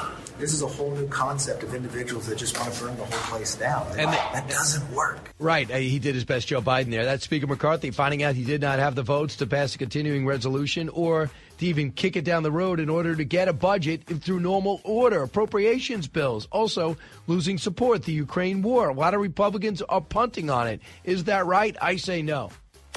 Number one. We've already delivered over $1 billion that Congress appropriated to states and cities receiving immigrants. I've requested more funding, but instead of stepping up with solutions, Republicans are threatening to shut down the government. The border is blasted open, and the Biden administration's solely to blame. But they want you to think it's MAGA Republicans. Not only do you not believe that, Democratic mayors and Democratic governors know it is Joe Biden's fault, and they are calling him out. Next to Afghanistan, the debacle, this is one of his most comprehensive, epic fails. I mean, I just remember like it was yesterday, Admiral Kirby saying, I look at uh, Afghanistan and the evacuation. From my perch, I don't see chaos which is the biggest insult since Baghdad Bob said American soldiers were not in Baghdad. Now you have this. And I'll tell you, it is just horrific to see 10,000 a day now, all time record, blasting through our border. Cartels, the fifth biggest business in Mexico. They have 175,000 employees. Uh, I think thousands of homicides. You get killed. But I mean, that means they they actually have to have a structure. They probably have buildings. They're renting office space. They have Christmas parties. These cartels have never been happier because of his incompetence. And the president thinks he's going to benefit from it. What stat, what pie chart is he looking at to think that the Democratic Party is going to benefit from this? So they've estimated a shocking 3.8 million people have entered the U.S. 1.5 million have got the so-called gotaways. Get this. Last month, 221,000 illegals have been flown in secret flights, maybe to your town, to that small airport that no one goes to, without making announcements to the mayors or governors. So you can't even be mad at the locals. They're not telling you, but you'll realize it when they show up in your classroom. Elon Musk, capitalizing on our great reporting for Bill Melugin, tweeted this out. And he said, Strange out there, it's almost no legacy media covering this, meaning the, uh, the breakdown of the border. Almost 2 million people from every country on earth are entering the U.S. southern border every year. The number is rising rapidly, yet no preventive action is taken by the current administration. Thank you, Elon. Also, Elon Musk, if you're listening, You have locked me out of my account because I changed my password, and you say it's for my own good, it's suspicious activity. I'm the suspicious activity. It's my Twitter account. I got all these hundreds of thousands of followers. Thanks for buying it. Please let me use it. It's been three weeks. I get back. How about this from Hillary Vaughn's reporting? Posted Elon says, So they're saying, don't believe your eyes. Coming back from the administration. Okay. Uh, let's now uh, let's talk about the official government statistics that also show millions of people entering illegally, and that was coming off what Hillary Vaughn was reporting that the administration says things are that bad, uh, not that bad, and Republicans anyway uh, are to blame. So disturbing. Biden actually got up and addressed this by blaming Republicans, and he did it in front of the congressional Hispanic caucus. The only problem for Joe Biden is he called them the Black Caucus. So if you want to win over Hispanics, according to all the studies I saw, you should probably call them that. I guess. Don't you think? Cut one. We've already delivered over $1 billion that Congress appropriated to states and cities receiving immigrants, migrants. I've requested more funding, but instead of stepping up with solutions, Republicans are threatening to shut down the government. Now, I think about this, man. Think how many people it's going to hurt. Think of the people who are going to get hurt. Right. Think about this. Uh, it's costing this city since he took office $15 billion in New York City. Probably Chicago, Massachusetts is rocketing up. What's a billion? Number one, don't send us money. Seal the border. We'll handle our own immigrants. It's bad enough to have in a sanctuary city where you can't kick these people out that don't belong here that uh, make a mockery of everyone who pays the fees and takes the test and tries to make a, a green card work and play the perfect game and try to graduate that to citizenship. It makes everybody seem like suckers for doing it instead of acknowledging the horrific situation and pledging two get it done, calling up Mitch McConnell and say, How do we do this? How do I stop the border and then get someone to sign out? Whatever your plan is. I don't think he has a plan. He's only been to the border once in his ridiculous career. Cut to. For decades, immigration reform has been a bipartisan in this country. Unfortunately, the MAGA Republican Congressman of my predecessor spent four years gutting the immigration system under my predecessor. They continue to undermine our border security today, blocking bipartisan reform. So until Congress acts, I'm going to keep using every tool at my disposal as President right. of the United States. Okay, I can't even hear this. You're, you're losing no tools. You're actually selling off for pennies on the dollar what's left of the wall that's been so effective. You're not pressing on Guatemala, taking away aid. You're not pressing on Mexico, say we're going to put tariffs on you until you snap out of it, making you put 20,000 people at your southern border. We got hundreds of countries coming through our border, but they don't get here on foot if Mexico stops them. And our relationships was so good uh, between the Trump administration and the current termed out Mexican administration that this Mexican leader was the last one to acknowledge that Trump actually lost the election. So we were tough on Mexico, but we didn't damage the relationship. It was mutual respect. I just got to mention two stories. It looks like we've just agreed to give Ukraine ATACMS, long range missiles. I'm glad, but this is exactly what they've been doing for a year and a half. Why Republicans are driving, uh, uh, their heads ready to explode, like as is mine. You want to support the cause. You want to, you said for no, a year and a half, no way, no way, no way. Give it to him. No way, Patriots, give it to him. No way, HIMARS, gave it to him. No way, we're not going to give tanks, gave it to him. We're not going to give you F 16s, training you on them. Not one tank has arrived, not one F 16's there, but they're going to eventually. And that means they're eventually going to win. But along the way, you got to ask for billions of dollars and millions of dollars from the Republicans who are saying to themselves, I hate the way you're prosecuting this. My people are mad at me for allowing this. I'm going to lose my seat because of this. I, I will not. I'll be damned. I will not lose my seat because of the incompetence and ineptness of this administration slow walking. The other big story is Senator Menendez has been indicted again. They found countless gold bars, $480,000 worth, in his house. I think the accusation and the indictment reads that he got some of this in uh, working and getting aid from three American businessmen, somehow linked to Egypt, but I digress. So we're looking at a situation where now even the mayor and governor are considering getting rid of sanctuary status, but I doubt it. Right now it's lip service in New York City, and the governor's talking about getting rid of right to shelter, and now saying, We don't want you to come. Please leave. Listen to what Kathy Hochul said on CNN. Cut three. They're literally from around the world uh, West Africa, South and Central America. They're coming from all over, but we have to let the word out that when you come to New York, we're not going to have more hotel rooms. We don't have capacity. So we have to also message properly that we're at our limit. If you're going to leave your country, go somewhere else. Listen to her. Look, that's true. Where have you been?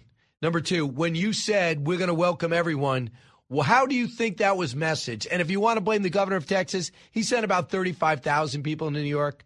You've had over 100,000 here. And as soon as they come through, two weeks later, they end up here because there's more opportunity, more stuff to do. They end plus three meals a day. In many cases, they do your laundry, give you a menu. I want to. I want to be a, a, a legal immigrant here. And but these guys are supposed to have refugee status. You see some of them, 25 years old, go, they got a gut.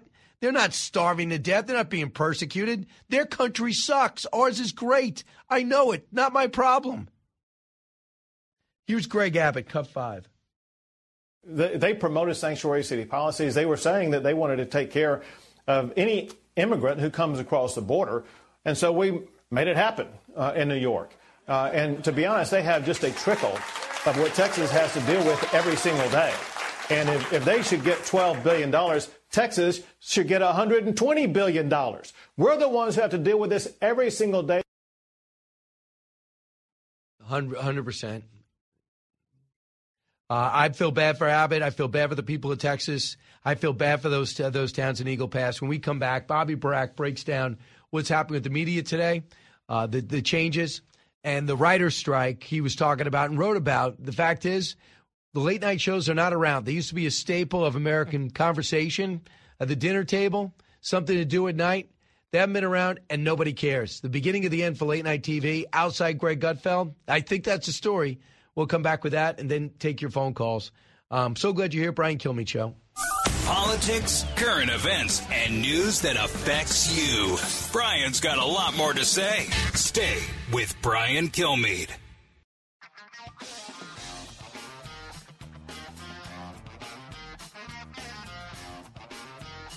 Information you want, truth you demand. This is the Brian Kilmeade Show journalism has become activism, really. Uh, they're not looking for the truth.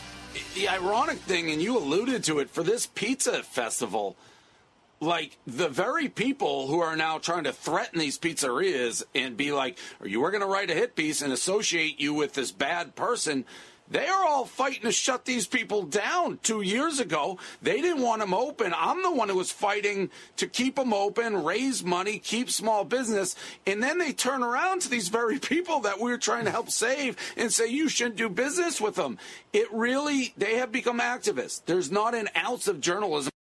That is, uh, that is uh, Dave Portnoy, uh, Barstool, who found out that they were doing a hit piece on him and in the Washington Post, he called the reporter, we taped the whole thing, and it found out they were absolutely doing a hit piece, and they had no interest in his side of the story.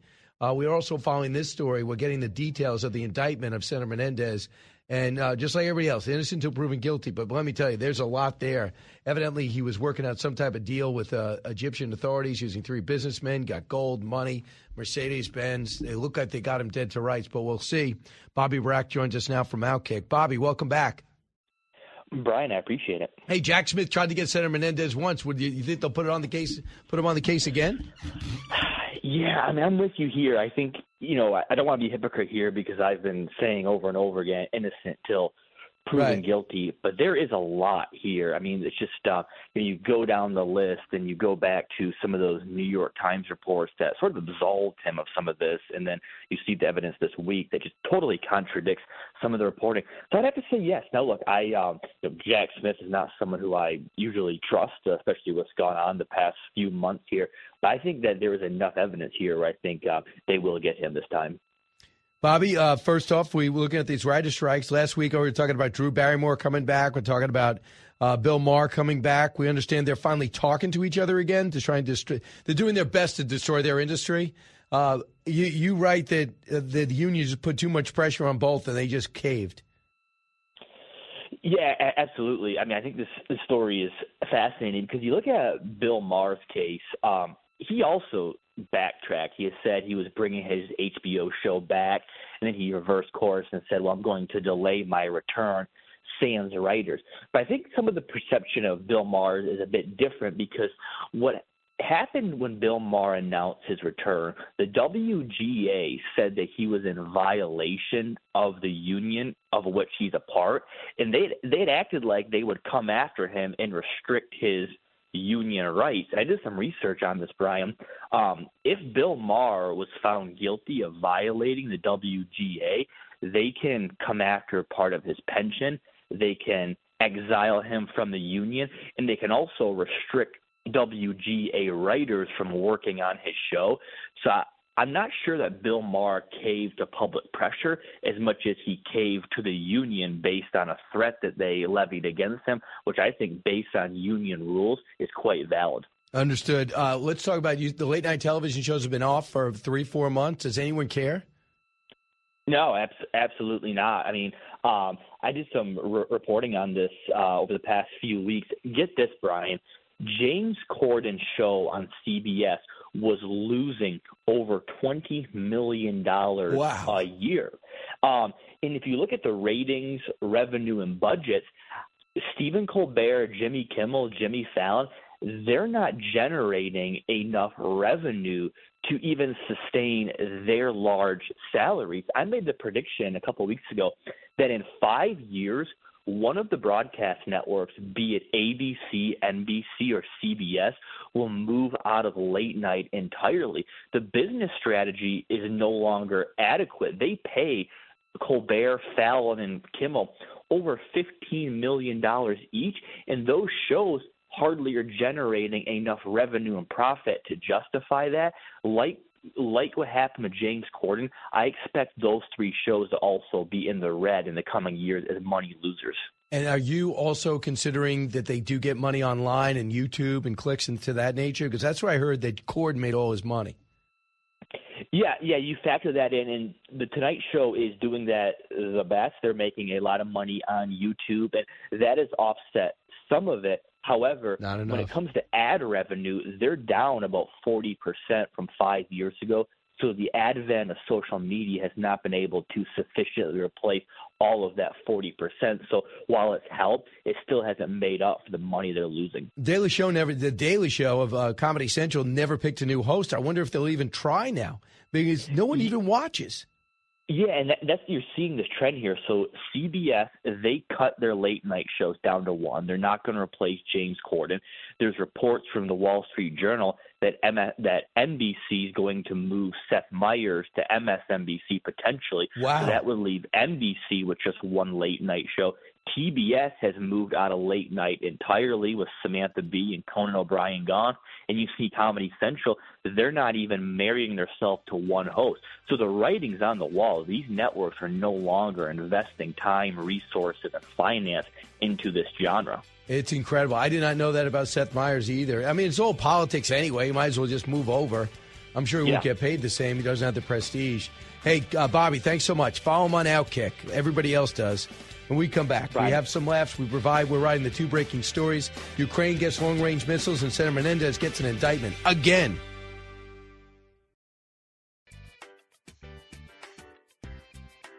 From his mouth to, your ears, it's Brian Kilmeade.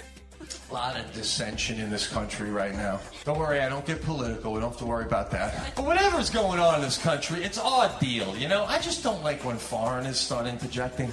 I was doing a gig in Toronto. I got a couple buddies and a Canadian. We're doing a few shows together, having a couple drinks afterwards. One of my buddies goes, Yeah, you're President Trump. I wouldn't want to have him running our country. Uh, I couldn't even bite my tongue. I'm like, Bro, I don't even know who your guy is. I want to put this in perspective, all right? I'm in your country, and I don't even know who the guy is in charge of. By the way, my guy is in charge of your country too. Don't kid yourself. Don't kid yourself. Canada. Are you kidding me? I love the Canadians, but let's be honest. 80% of the entire Canadian population lives within 50 miles of the American border.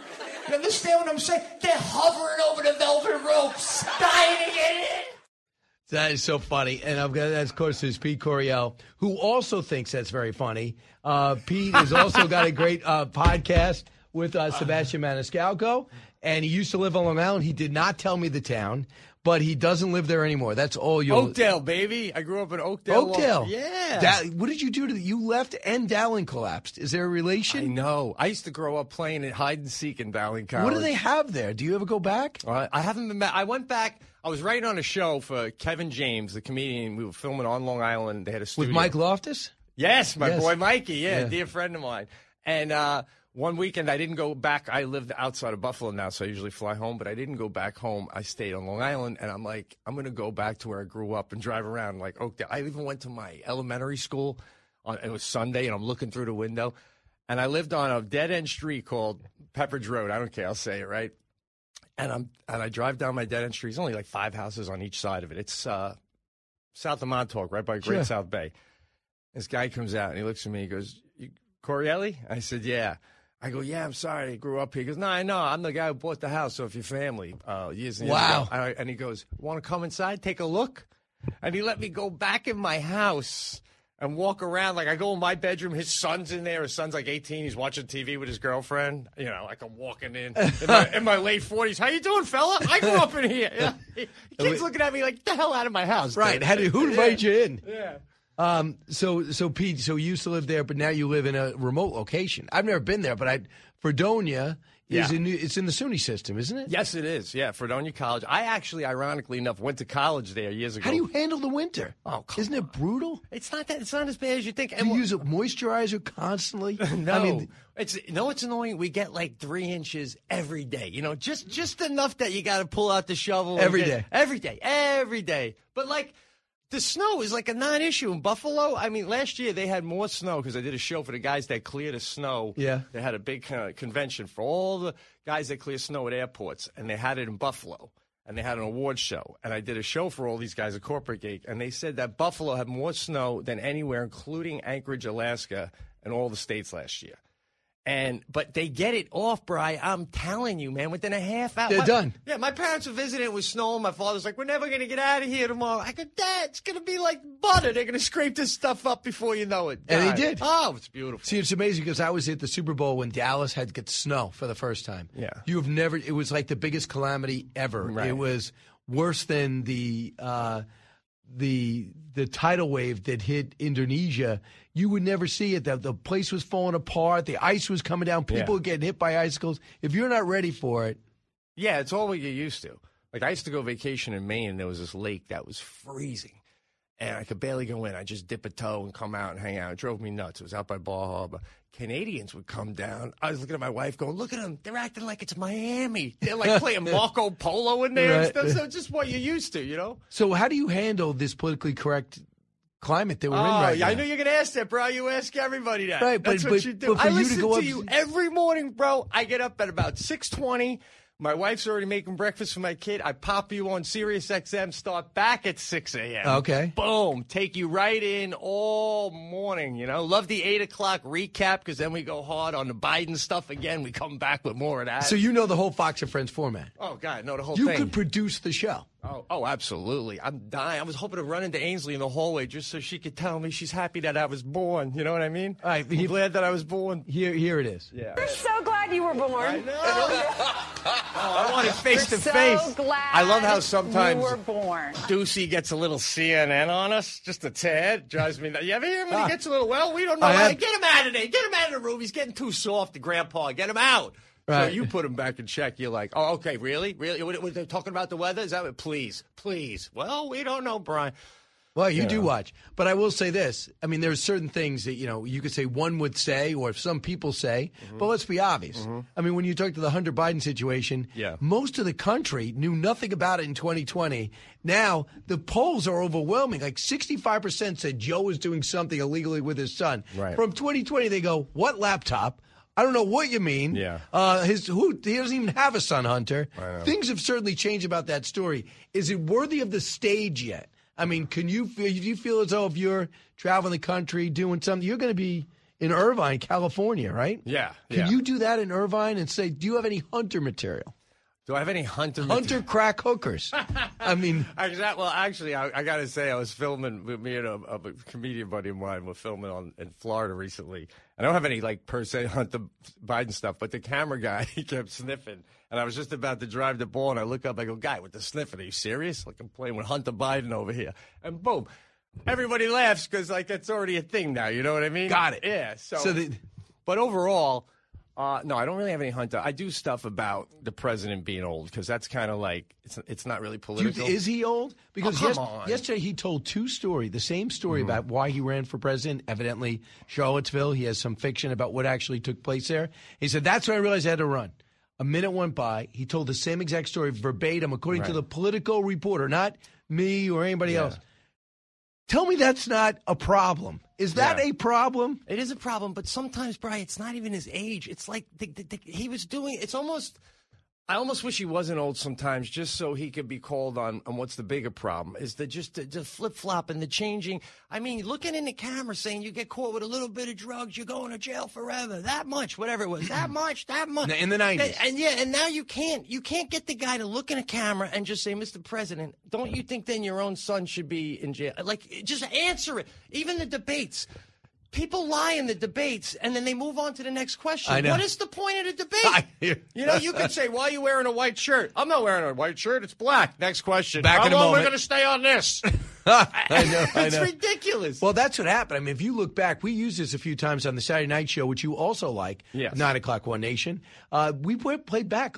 Joe Biden basically lied his way through the entire debate with help from moderators. Right. And now, two years later, we all know it's all it's all fiction. Number one is I don't know anything about my son's overseas business dealings. It matters. Fifty-one Intel experts said this was uh, this was classic Russian disinformation. Right. Can you imagine knowing that it's your son's laptop with the Beau Biden sticker on it, the Beau Biden Foundation, Right. and then going, yeah, 51 Intel experts said it's classic Russian disinformation. I know. Well, no, I mean we, we all know, but uh, Brian, we're literally going to have to. They found cocaine putting- in the White House. He's going to have to be putting money in a sack, like literally money in a sack, and we're looking at him, and the money has to be marked from the countries it came from for anyone to remotely think what he did is is, is being involved. It's like he's getting a free pass, and there's nothing you can do about it. Do you think on some level MSNBC and CNN and ABC and CBS all want Trump to win? Because did you see Oh, when wow. when Trump gets indicted, when he gives a press conference, whatever he does, Yeah. has a town hall, they have something to talk about wall to wall. Yeah. Well, I mean, that's true. I mean, from a business standpoint, that's probably true. What I wanted to ask you, though, is do you think, like, like let's say hypothetically, you know, your wife crashes the car and it's costing you a lot of money and you forgive her. But then every time another bill comes in, you're getting mad and you're trying to bite your tongue. Do you think there's ever times Biden says to Hunter through all this, the president looks at uh, his son and says, yo, yo, you get this freaking laptop. What the hell are you thinking? You're Oh, killing me. I I mean, how stupid are you? Could you be that stupid?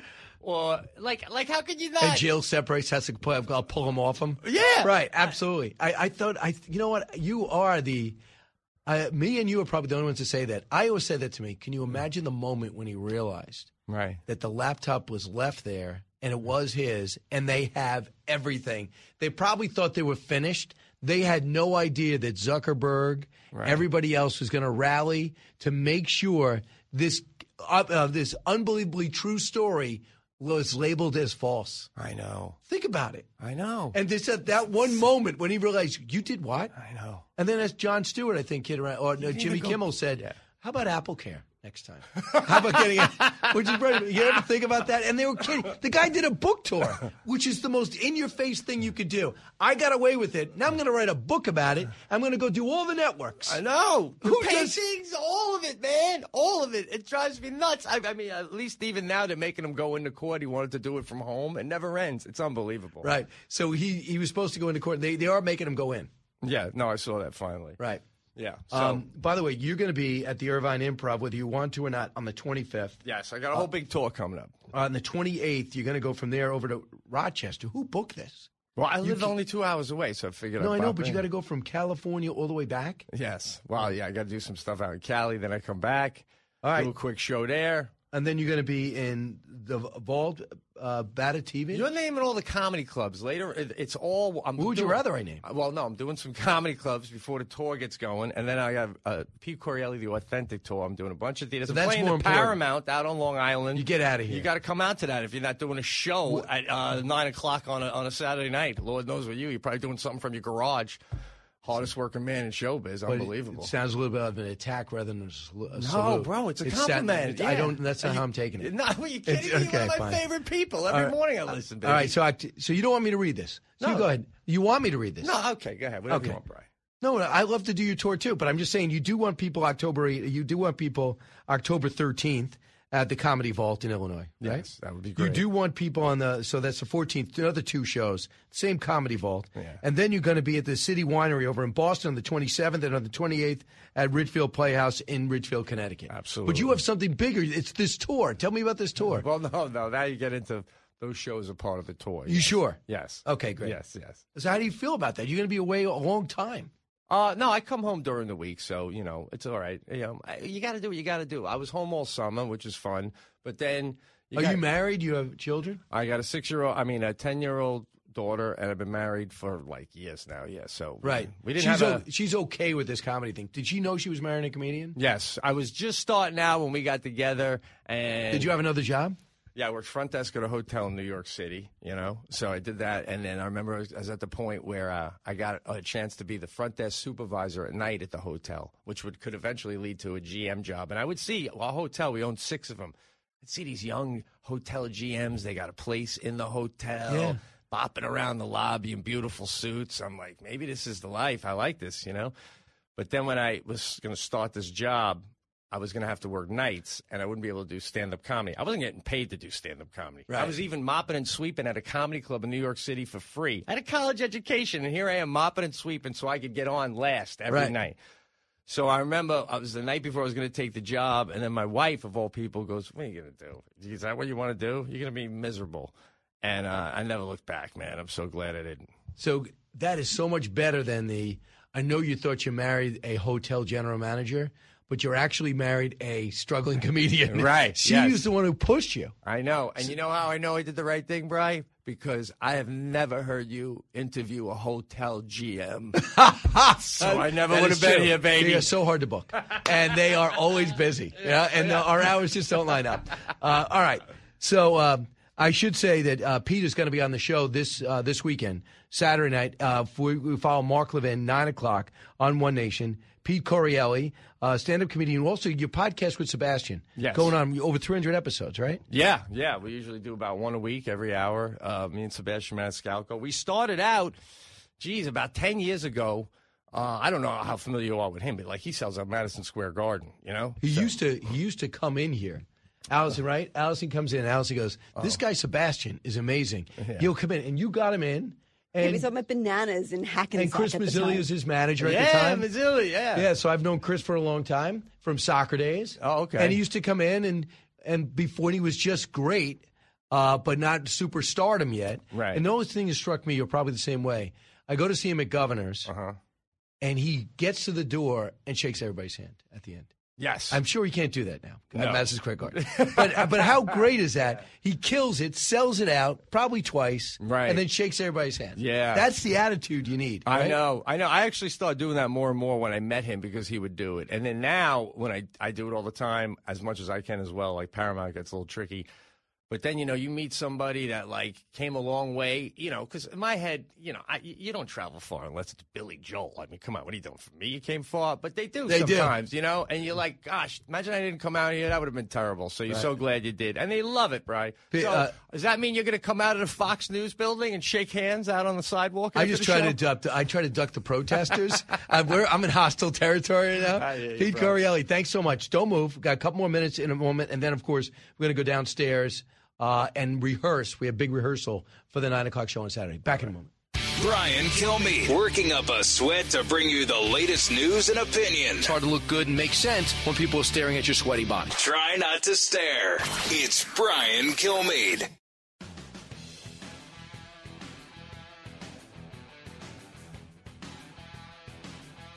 A talk show that's real.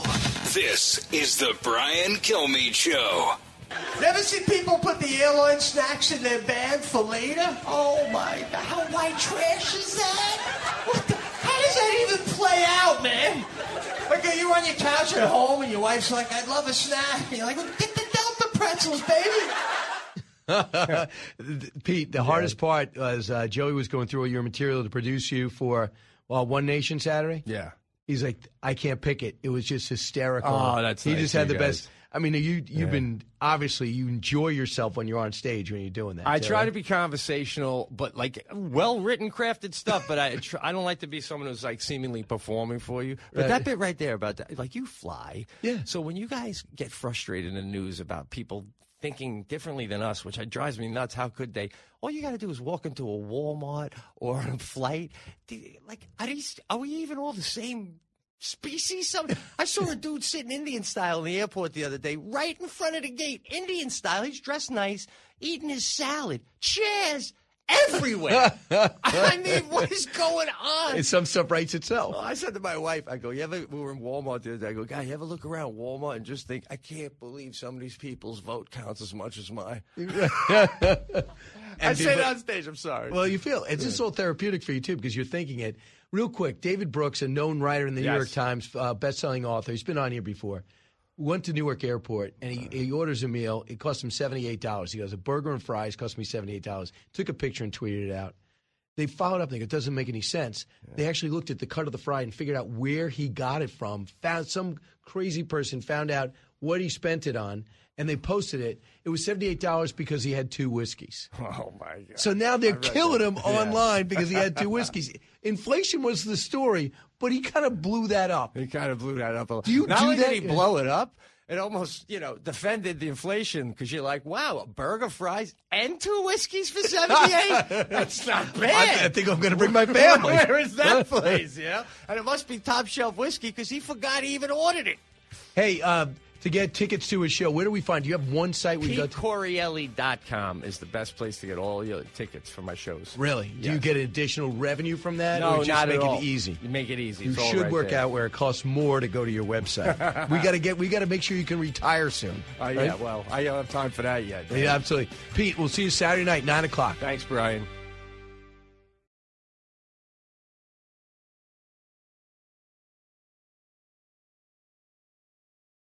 I'm Guy Benson. Join me weekdays at 3 p.m. Eastern as we break down the biggest stories of the day with some of the biggest newsmakers and guests. Listen live on the Fox News app or get the free podcast at GuyBensonShow.com. Listen to the show ad-free on Fox News Podcast Plus, on Apple Podcast, Amazon Music with your Prime membership, or subscribe wherever you get your podcasts.